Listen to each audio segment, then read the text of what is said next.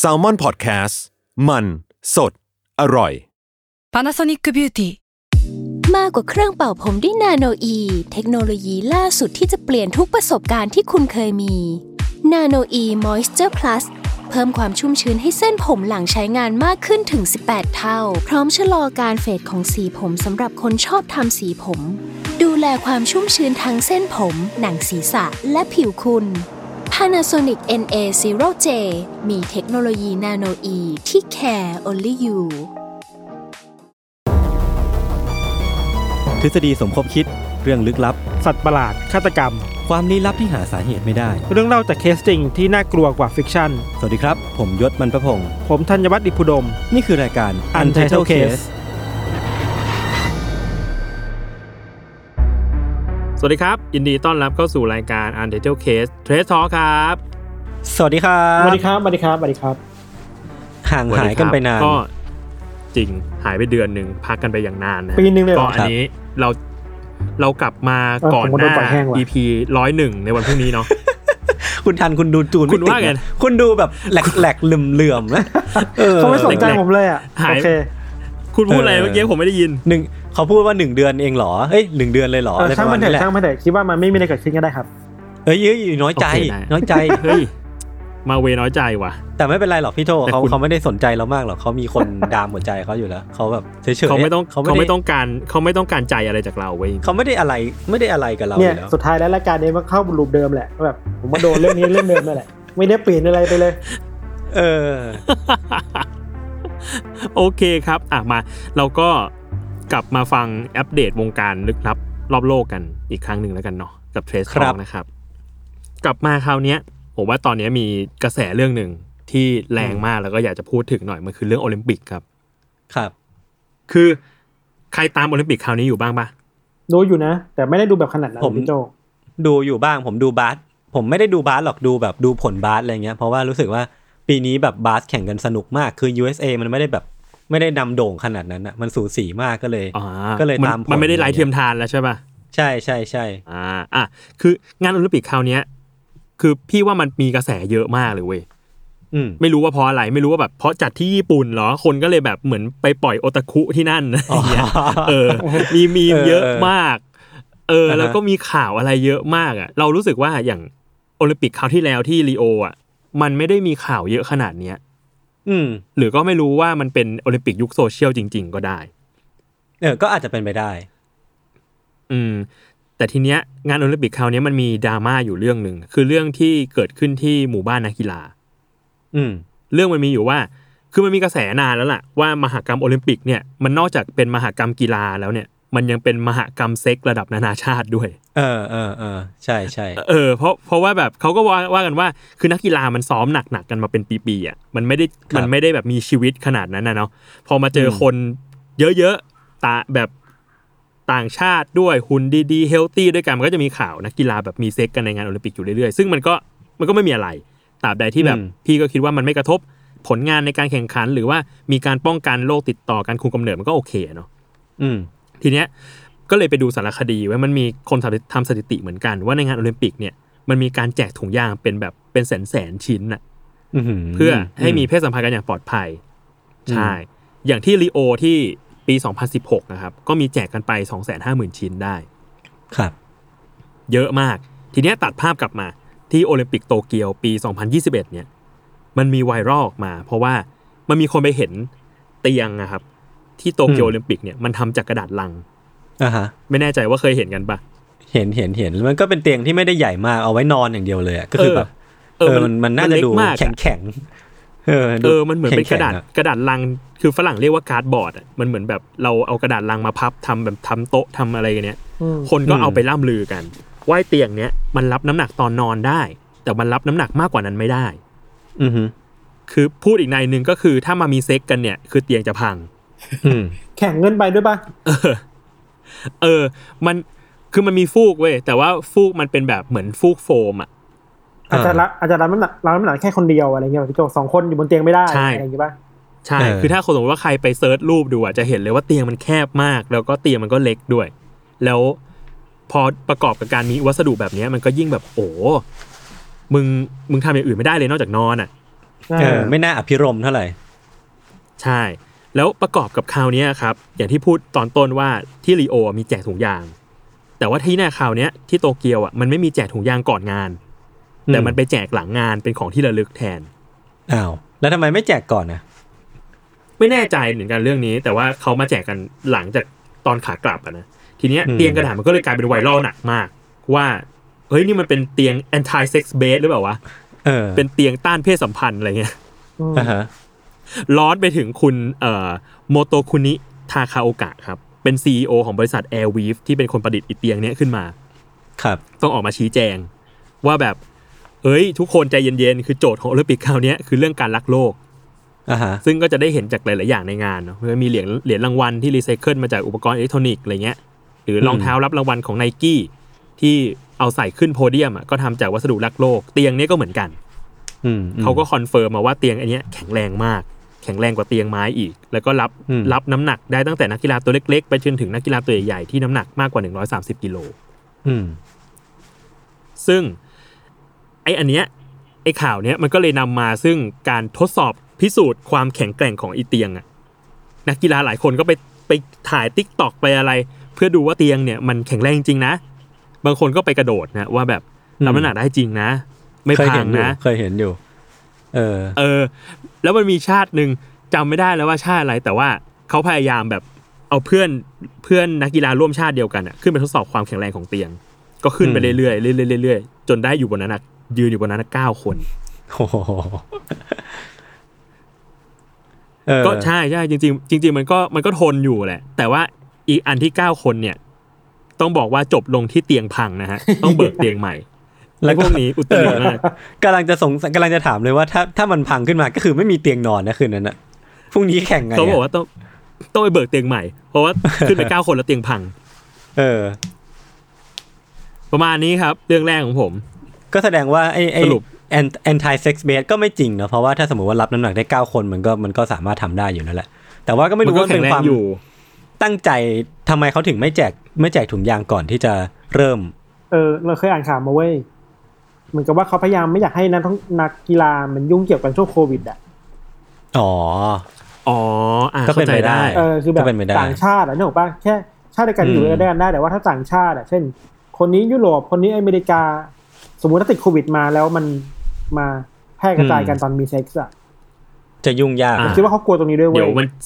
เดี๋ยวมันกลายพันธุ์เออเออเอออืมเดี๋ยวแบบจะเป็นอืมคลัสเตอร์โอลิมปิกขึ้นมาอะไรเงี้ยก็ซวยเลยอืมอืม เออ แต่ก็แต่ก็ได้ยินข่าวอยู่เหมือนกันนะว่า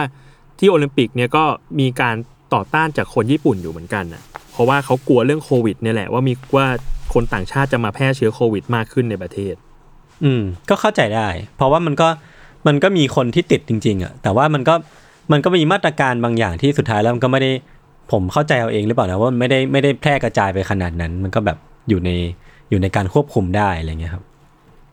อืมอืมแต่ก็นั่นแหละมันก็จะมีการการชุมนุมที่มาประท้วงอยู่ดี แต่ว่าก็เห็นข้อเขียนของของพี่พี่นัทคุงเนาะที่เป็นแฟนมันธุ์แท้ญี่ปุ่นอะลงใน The อืม Matter นี่แหละเขาก็บอกว่ามันก็มีคนมาเดินขบวนกับประท้วงเหมือนกันแต่ว่าก็สไตล์ญี่ปุ่นแหละเขาก็มีการขออนุญาต มีตำรวจมานำขบวนมีอะไรเงี้ยอืมอืมตามปกติ ก็คือเขาออกมาแสดงเสียงแหละว่าแบบเฮ้ยไม่เห็นด้วยนะเว้ยกับการจัดอะไรเงี้ยแต่ว่าก็โอเคจะจัดก็จัดไปแต่ว่าจริงๆแล้วเราไม่เห็นด้วย ก็มาอืมแสดงให้เห็นว่ามีคนไม่เห็นด้วยอยู่ อืมอืมครับ ประมาณนี้ครับ เรื่องโอเคของโอลิมปิกของผม ได้ครับงั้นข้ามมาที่เรื่องของผมเรื่องหนึ่งครับโอเค คืออันเนี้ยจริง ๆ แล้วอะผมเข้าใจว่าอาทิตย์ที่แล้วเราอะเราจะจะอัดอัดเทรสทอ k กันผมก็เลยเขียนอาทิตย์ที่แล้ว คือมันก็เลยจะมีความแบบไม่ได้ไม่ได้ปัจจุบันขนาดนั้น เพราะว่าเรื่องเนี้ยมันเป็นเรื่องอะที่เกิดขึ้นไม่ไม่นานเมื่อประมาณเดือนที่แล้ว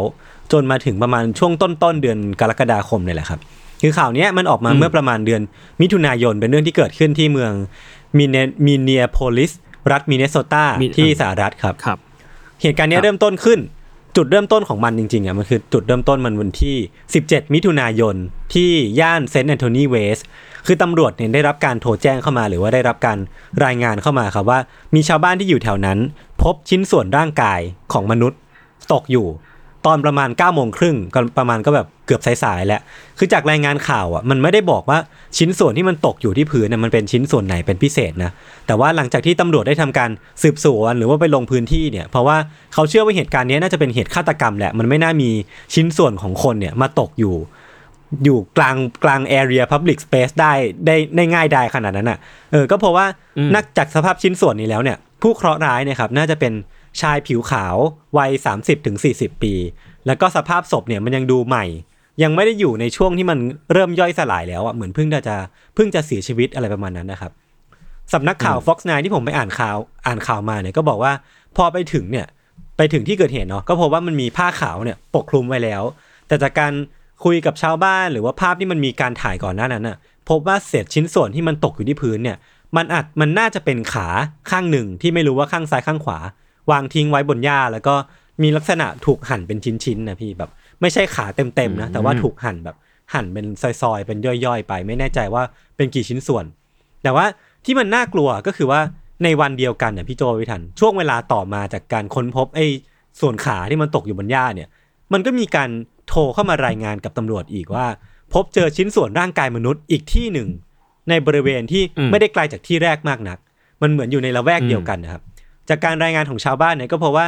มันมีชิ้นส่วนหลายชิ้นมากๆอะที่มันถูกบรรจุอยู่ในถุงข้างๆ รถยนต์คันหนึ่งในในแถวๆนั้น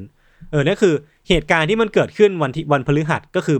ในวันเดียวกันเนี่ยมันมีการพบชิ้นส่วนมนุษย์สองที่ ซึ่งมันก็เป็นคนละชิ้นส่วนกัน แล้วก็ตำรวจเนี่ยยังไม่รู้ว่ามันเป็นชิ้นส่วนของคนคนเดียวกันหรือเปล่า หรือว่ามีความเกี่ยวข้องกันหรือเปล่า หรือว่าเป็นคดีเดียวกันหรือเปล่านะครับเออกำลังจะถามเลยว่ามันเป็นเรื่องของคนเดียวกันกันหรือเปล่า เดี๋ยวมันมีเฉลยมันมีเฉลย คือพอมันอะผ่านไปวันหนึ่งอะ วันศุกร์เมื่อกี้วันพฤหัสอันนี้วันศุกร์แล้วตำรวจก็สามารถบอกได้ว่าทั้งสองชิ้นส่วนที่ถูกพบเนี่ย ทั้งที่ตกอยู่บนหญ้าแล้วก็อยู่ในถุงเนะครับพี่ มันเป็นของชายคนเดียวกัน ที่ชื่อว่าอดัมริชาร์ดจอห์นสันเขาได้เป็นชายวัย 36 ปีก็คือตรงกับที่ตำรวจสันนิษฐานตอนแรกเนาะตำรวจก็พยายามที่จะสืบต่อไปครับ จนเวลามันผ่านไป ถึงวันอังคารผ่านไปประมาณ 3-4 วัน วันอังคารที่ 22 มิถุนายน ตำรวจก็ได้รับอืมสายเข้ามาอีกอะคือมีการโทรเข้ามาอีก แจ้งข่าวว่าพบชิ้นส่วนมนุษย์ บริเวณใกล้เคียง West River Parkway กับ Franklin Avenue ก็คือเจออีกที่หนึ่ง ซึ่งพอไปเจอปุ๊บเก็บชิ้นส่วนมาปุ๊บไปทำการวิเคราะห์ปุ๊บก็พบว่าไอ้ชิ้นส่วนใหม่ที่พบเนี่ยก็เป็นของคุณอดัมจอห์นสันเช่นกัน คือกลายเป็นว่าอืมศพของคนคนเดียวอะถูกพบในสามที่สามระยะเวลาแหละ เออ คือมันก็แปลกโหมากๆเชี่ยนะพี่อืม อืม คือตอนนั้นอะ แบบเท่าที่อ่านข่าวมาคือคนในละแวกอะก็แบบกังวลชิบหายเลยคือ มันจะเกิดมันเกิดอะไรขึ้นกันแน่ว่ามันมันจะมามันเกิดอะไรขึ้นกับชายคนนี้กันแน่แล้วทำไมมันถึงแบบ ค่อยๆหย่อนทีละที่ทีละที่อะไรเงี้ยมันถึงแบบ เออมันแปลกดี ไม่ไม่ใช่ดีสิ แปลกมากเลยแหละ เออแล้วก็ล่าสุดครับอืมเท่าที่ผมไปหาข้อมูลมา วันที่สี่สี่ July สี่กรกฎามันมีการค้นพบชิ้นส่วนมนุษย์ลอยอยู่ในแม่น้ำมิสซิสซิปปีคืออันนี้จะเป็นคนละชิ้นส่วนกับที่เจอสามอันสามอันแรกแล้วนะ หลังจากการที่ตำรวจเนี่ยไปเก็บแล้วก็เอามาตรวจสอบอย่างถี่ถ้วนน่ะเดาว่าเพราะมันอยู่ในน้ำเป็นระยะเวลาหนึ่งอะมันก็เลยตรวจตรวจสอบยาก แต่ว่าตำรวจก็ออกมาอะยืนยันว่าไอ้ชิ้นส่วนที่มันลอยอยู่ในแม่น้ำเนี่ย ก็เป็นอีกชิ้นส่วนหนึ่งของคุณอดัมจอห์นสันเช่นกัน โหเชี่ยเออ คือคือกลายเป็นว่าเขาเจอสี่สี่ชิ้นละเออแต่แต่แต่เท่าอืมขอขอแก้ข่าวนิดนึงผมจำเดือนผิด เราอยู่เดือนสิงหาเนาะเรื่องนี้มันเกิดขึ้นมิถุนากับกรกฎาก็น่าจะเกิดขึ้นประมาณโอเคครับเดือนสองเดือนที่แล้ว ผมจำจำเดือนอะผิด โอเคครับ คืออย่างที่ว่าแหละตอนคือนี้ยังไม่รู้อะไรเหตุกาณ์เนี้ยใช่ไหมยศใช่ยังไม่รู้พี่เท่าที่เสิร์ชมาเมื่อเช้าเนี่ยผมผมนั่งอัปเดตข่าวอีกรอบหนึ่งก็คือ ยังไม่รู้ว่ามันเกิดอะไรขึ้นกับกับคุณคุณอดัมจอห์นสันกันแน่ แล้วก็ฆาตกรรมไหมมันฆาตกรรมอาจจะแบบร้อยเปอร์เซ็นแหละ แต่ว่าด้วยเหตุจูงใจอะไรแล้วทำไมคนร้ายเนี่ยถึงต้องค่อยๆหย่อนชิ้นส่วนของเขาไปตามที่ต่างๆ ด้วยทำไมถึงไม่ไม่เอามาทิ้งทีเดียวอะไรเงี้ยผมก็รู้สึกว่าคดีมันค่อนข้างมีคำถามให้ถามเยอะเหมือนกันอะเออ แล้วก็ รอแต่อาจจะต้องรอติดตามกันต่อไปว่าแบบมันมีการค้นพบชิ้นส่วนอีกเพิ่มเพิ่มไหมหรือว่ามันปลายทางของคดีนี้มันเป็นยังไง ก็ปัจจุบันเนี้ยก็ยังไม่มีใครถูกจับในคดีที่มันอุกอาจมากๆอย่างเนี้ยครับ อืมอืมก็ประมาณนี้อือืมคือช่วงหลังๆเราไม่ค่อยได้เจอข่าวแบบ ที่มันอุกอาจแบบนี้เท่าไหร่เนาะหมายถึงว่า อืมเวลาเราพูดถึงคดีฆาตกรต่อเนื่องหรือฆาตกรที่มันน่ากลัวน่ากลัว อืมมันจะเป็นยุคก่อนหน้านี้อะ เออใช่ใช่ยุคยุคหลังๆมานี้เราไม่ค่อยเจออะไรที่มันแบบโห ขนาดนี้เลยเหรอวะอุกฉกรรจ์ขนาดนี้อุกฉกรรจ์ขนาดนี้อารมณ์แบบ Zodiac Killer อะไรเงี้ยเออเออดูมีความแบบอืมเออผมผมว่าน่าติดตามแบบในแง่ว่า คืออยากให้จับคนร้ายได้ อยากรู้ว่าเขาคิดอะไรอยู่มันมันทำไมมันถึงแบบทำทำสิ่งนี้ออกมาได้อะไรเงี้ยมันก็แรงจูงใจมันเป็นต้องติดตามยังไงเนาะเออใช่ใช่ใช่ครับ มันโหดร้ายมาก ครับ เฮ้ยโอเค อันนี้เรื่องของยศเนาะผมมีเรื่องหนึ่งเฮ้ย เฮ้ย เฮ้ย เฮ้ย เฮ้ยโอ้ยคุณมาอย่างกระทันหันอีกแล้วขนาดหันสับขาหลอกเมื่อเช้าผมเห็นอันนี้เว้ยเห็นคลิปในทวิตเตอร์อันหนึ่งเป็นคลิปที่แบบเป็นผู้ชายคนหนึ่งแบบถูกมัดอยู่บนเครื่องบินเนี่ยเห็นอยู่เห็นอยู่เออเราเห็นในทวิตเตอร์เว้ย ไม่เห็นไม่ทวิเห็นอะคือเห็นเมื่อเช้าแหละ ก็เป็นแบบเป็นอารมณ์แบบคล้ายๆแบบวัยรุ่นคนหนึ่งอะนั่งนั่งนั่งอยู่บนเครื่องบินกับเก้าอี้ใช่ป่ะแล้วก็ถูกเอาเทปเทปแบบพี่โจยศมัดรอบตัวอืมระหว่างตัวเขากับ เก้าอี้เลยเว้ยเออ แล้วก็อืมโวยวายโวยวายมากมายมากมายแล้วคนทุกคนก็แตกตื่นบนเครื่องบินเราเห็นแค่นั้นเว้ยแล้วก็แบบเชื่อที่เกิดอะไรขึ้นวะแล้วก็ไปหาข่าวมาเพิ่มอะ เราพบว่ามันเกิดขึ้นบนเครื่องบินเว้ยพี่โจแล้วก็ ประมาณว่ามันเริ่มจากแค่ชายคนเนี้ยชื่อว่าแม็กซ์เวลเบอร์รี่อายุ 22 ปีอยู่ในอเมริกานี่แหละ วัยรุ่นเลย 22กำลังแบบ ร้อนแรงอะซ่าเลยกำลังซ่า แล้วเขาก็เริ่มต้นจากต้องการเครื่องดื่มบนบนเครื่องบินอะ อืม อืม แต่ก็ไม่พอใจอะ เพราะว่าได้แค่สองแก้วอยากได้แก้วที่สามอะ แล้วแก้วที่สามคือน้ำหกใส่ตัวเอเรื่องงเว้ยเรื่องแค่นี้เลย แล้วก็โวยวายแล้วก็อ่าถอดเสื้อแล้วก็แบบโวยวายเครื่องบินอะไรก็โดนจับ เข้าใจว่าโดนแบบ เข้าใจว่าเป็นพนักงานมั้งต้อนรับแอร์หรือว่าสักคนนี่แหละคือคุมไม่ไหวแล้วอะ ต้องมันเอาอืมไม่ให้คนนี้แบบลุกขึ้นไปไหนเพราะว่าด้วยความที่กลัวคนนี้มันจะลุกขึ้นไปแบบ ไปแพร่กระจายเชื้อโควิดด้วยมั้ง หรือสร้างความวุ่นวายด้วยมันก็ต้องต้องมัดมัดเขากับเก้าอี้อะไรอย่างเงี้ยไว้ครับ อืมอืมคือเรื่องไม่ได้มีแค่โวยวายเว้ยคือแบบตอนนี้โวยวายอยู่ตอนนี้ยังไม่ถูกจับมัดอะคือก็มีคนมาขอความร่วมมือแหละให้คุณเบาๆหน่อยคุณอย่าวุ่นวายเลย สิ่งที่คนนี้ทำคือ มันไปต่อยหน้าสจวตอะที่ออกมาห้ามเขาอะคือแบบเอ้าทำไมอะคือทำไมโอ้อะหัวร้อนอะหัวร้อนคืออะว่าอยู่ดีคนเรามันสามารถหัวร้อนได้ขนาดนี้วะนั่นดีคือ ผมว่าอาจจะแบบอยากได้น้ำมากหิวน้ำมากเลยใช่ปะ คือได้น้ำแล้วนะน้ำหกใส่ก็มุดก็แบบโกรธเนาะทำไมต้องโกรธขนาดนั้นเราไม่รู้เกิดอะไรขึ้นนั่นแหละ สุดท้ายคือก็ถูกพนักงานนั่นแหละ ก็แบบเอาเทปมามัดกับเก้าอี้ไว้แล้วก็เอามาปิดปากด้วยนะ คือไม่ได้แค่ปิดแค่ตัว เอาเทปมาปิดปากก็ไม่ให้อันนี้มันพูดอะ คนน่ารำคาญมากอะ สุดท้ายคือมันก็บิดได้จนได้เว้ยแบบพยายามจนทำให้เทปที่ปิดปากอะหลุดออกมา แล้วก็โวยวายต่อเว้ย สุดท้ายแบบแต่ทุกคนที่กำลังจะเดินทางจากที่หนึ่งไปที่หนึ่งกำลังแบบ รีบกันอะ ต้องมาเจอไอ้คนคนนี้อะไรเงี้ยครับ แล้วอันนี้ผมถามในแง่แบบความความเป็นไปได้หน่อยคือ อยากรู้ว่าเรา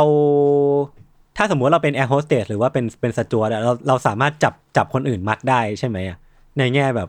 ถ้าเขาวุ่นวายอะเออเนี่ยเราเห็นเหมือนกันเว้ยเราไปเห็นข้อมูลมาเขาบอกว่า เข้าใจว่าสจวตหรือแอร์โฮสเตสที่แบบไปมัดตัวเขาก็ถูกลงโทษด้วยเหมือนกันนะอ่าโอเคเออเออโอเค เข้าใจได้แล้วเออเพราะว่าเหมือนทำเกินกว่า guideline ที่มีอยู่อะอืม แล้วเธอก็บอกว่าโอเคแอร์โฮสเตสที่ทำก็แบบโอเคเดี๋ยวไปสู้คดีต่อ เพราะนี่คือเข้าใจแบบได้ต้องทำเพื่อความปลอดภัยของทุกคนอะไรเงี้ย ครับ ซึ่งก็แบบ เออว่ะทำไมคนเราต้องเจออะไรแบบนี้ด้วยวะนั่นดิต้องดูคลิปครับเดี๋ยวเราหาคลิปมาให้ดู เออเดี๋ยวเดี๋ยวพี่ทันแปะไว้ให้ คุณส่งมาให้ผมนะครับ ผมโดนทวงหลายรอบคลิปไม่นี้เคยมีอยู่แปะจริงไหมเลยโอเค มาผมมีอีกเรื่องหนึ่งครับ อันนี้จะชวนทุกคนคุยด้วยเหมือนกัน คือมันเป็นเรื่องจากซีรีส์โลกิอะครับ พวกคุณดูกันยังครับ ได้ดูจบแล้ว ดูแล้วดูแล้วดูแล้วสนุกชอบดี ไหม ชอบชอบชอบชอบดีเนื้อดีเนื้อดี เออแม่งเนิร์ดมากเลยแล้วเรารู้สึกเหมือนแบบ มันพาโลกิไปแบบ คือมึงไม่ต้องเป็นเทพแล้วอะมึงเป็นอืม มึงเป็นมึงเป็นอะไรไปก็เออได้แล้วตอนเนี้ยเออ อืมอืมใส่ชุดพนักงานบริษัททั้งเรื่องแต่ก็เป็นเป็นโลกิอยู่อะไรเงี้ยเออ อันนี้ก็เลยจะมาคุยเรื่องอันนี้ครับ Easter egg อะมันเยอะมากเลย แบบคนดูแบบหากัน ตาแตกเลยอะแล้วผมไปดูในในคลิปของต่างประเทศอะมันมีคนหา Easter egg ทั้งเรื่องอะเป็นแบบเป็นร้อยร้อยๆอันอะเยอะมากโอ้โหคือ EP หนึ่งมี Easter egg อันแบบ EP หนึ่งมี Easter egg ประมาณสักสามสิบกว่าอันได้อะโอ้โห โคตรเยอะแล้ว Easter egg แบบทั้งในการ์ตูน ทั้งในจักรวาลมาเวล ทั้งในโลกแห่งความจริงอะไรเงี้ย ทีเนี้ยอืมพวกผมมาเคยทำ content ลงในเพจ Salmon Podcast แล้วแหละ เรื่องของอืม Easter egg ในโลกิ แบบสไตล์ Untitled Case นะ แต่ว่าอืมเผื่อใครไม่ได้ตามเพจ ก็เลยจะมาเล่าในเนี้ยอีกรอบหนึ่งว่ามันมีอะไรบ้าง เล่าแบบเร็วๆนะ อันแรกอะคือคดี DB Cooper อะอ่าอืมคือในในซีรีส์มันเฉลยมาเลยว่า มันเป็นแบบเป็นโลกิเป็นโลกิเองที่เป็นเป็น variant DB Cooper เออเป็น variant ของเออ เป็นเป็นเป็นของโลกิที่แบบว่า มึงเป็นโจรสลัดอากาศ DB Cooper อะไรอย่างเงี้ยเออเออซึ่งถ้าใครตามอะก็จะรู้ว่า DB Cooper อะคือเขาไปขโมยขโมยเงิน ไปแบบเรียกค่าไถ่เอออมเรียกค่าไถ่จากจากสายการบินแล้วก็กระโดดร่มหนีไปแล้วหายไปเลยอืมทุกวันนี้ก็คือไม่ไม่รู้ด้วยว่ามึงเป็นใคร แล้วก็ตามหามึงไม่เจอด้วย อืมเออ และ detail เออ detail ที่มันอยู่ในหนังอะ มันก็เหมือนกับเรื่องเรื่องที่เกิดขึ้นจริง คือแบบยัดโน้ตให้แอร์โฮสเตสหรือว่าแบบคำที่พูดหรือว่าวิธีการดำเนินคดีอะไร พวกเนี้ยมันก็ก็ก็ถอดแบบมาจากเรื่องจริงอะผมคิดว่าเออมันก็ก็ตลกดีตอนดูก็แบบเออเออมันก็ช่างสรรหาเนาะ คนทำมันเนิร์ดอะเออคิดว่า คนทำโคตรเนิร์ดเลย แล้วก็แล้วก็ในในซีรีส์มันก็เลยแบบโอเคถ้างั้นก็เรื่องทั้งหมดที่จับไม่ได้เพราะว่ามึงขึ้นสะพาน Bifrost หายไปนะเฮ้ยจบไปผมอยากรู้ว่าถ้า DB Cooper ตัวจริงดูอยู่แบบ am I a joke to you เอ้ยแต่เขาเขาน่าจะตายแล้วป่ะคือมันมันนานมากแล้วเหมือนกันนะ มันมีทฤษฎีใช่ปะว่าเขาตายไปแล้ว เออเพราะ ผมไม่ได้อ๋อไม่ได้มีไม่ได้มีเหตุอะไรเกิดขึ้นหลังจากนั้นเลยอะไรเงี้ยมันก็หลายปีแล้วปะเออ ก็ก็ใช่นานอยู่ใช่แต่ผมจำปีไม่ได้แล้วก็น่าจะนานมากแล้วแหละอืมอืมอีกอันหนึ่งที่อยากพูดอยากเล่านะ คืออันที่พวกเราพวกเราเคยเล่าอยู่ในอยู่ใน u n d e r t a l e Case ตอนเกมอะมันมีเกมอืมโพลิเบียสอยู่ในน่าโลที่ยกิเล่าด้วยอืม เออ เป็นแบบเป็นเกมปริศนา อันนี้ก็จะอยู่ในในใน The Void เนาะที่แบบโดนโดน TVA พรุนไปเพราะว่า มึงแบบรบกวนเส้นเวลาศักดิ์สิทธิ์นะก็แปลว่าโพลิเบียสอาจจะไปรบกวนอะไรบางอย่าง อืม ก็เลยมึงโดนโดนพรุนไปที่ The Void อีกอันหนึ่งก็คือ เอ่อ อันนี้ไม่เคยเล่า Philadelphia Experiment ไม่แน่ใจว่าทันกับยศเคยอ่านเรื่องนี้ปะคุ้นเหมือคุ้นนเคยพี่อ่านคุ้นคุ้นจากเพจจากเพจนี่แหละ แต่ผมจำไม่ได้แล้วพี่โจเล่าเลย อะ คือมันมันเป็นการทดลองที่เขาเขาลือกันว่า เป็นการทดลองลับของสหรัฐในสงครามโลกครั้งที่สองอืมการทดลองเนี้ยมันคือการทำให้เรือเรือเรือรบลำหนึ่งเรือใหญ่มาก ชื่อ USS Eldridge เนี่ยทำให้ล่องหนแล้วก็ teleport ไปที่อื่นเว้ยอืมอืมอืม teleportจากฟิลาเดลเฟียไปที่นิวยอร์กแล้วก็ teleport ไปมิติอื่น แล้วเขาก็ว่ากันว่าแบบลูกเรือก็มาเล่าให้ฟังว่าเจอเอเลี่ยน เจอนั่นเจอนี่อะไรเงี้ย แล้วก็ตอนกลับมาเนี่ย กลับมาจากมิติอื่นเนี่ย ก็พบว่าร่างกายลูกเรือมันไปแบบมันไปฟิวชั่นกับเฮ้ยส่วนประกอบเรืออ๋อเออ นี่มันเอแบอบไปฟิว X-Men เปล่าวะเออไปฟิวชั่นกับพังงาเรือแขนไปติดอยู่กับโครงเรืออะไรเงี้ยมันสยองขวัญมากอะไรเงี้ยเรื่องนี้ก็เลยดังมากแล้วก็แล้วก็เออได้ทำเป็นหนังอยู่เหมือนกันอะไรเงี้ยซึ่งอย่างในโลกินี่ก็อีเรือ USS Eldridge เนี่ยก็ไปอยู่เดอะวอยแล้วก็โดน อะไรนะ Alioth แดกไปเรียบร้อยอ่าอืมอืมครับ ประมาณนี้ครับ ก็เลยคิดว่าแบบเออมันสนุกดีอะ คนคนทำเขาเนิร์ดดี ผมมีอีกเรื่อง อะมาครับ คือเมื่อวันก่อนไป ไปเจอคนคลายปริศนาอันหนึ่งเว้ยพี่โจโยน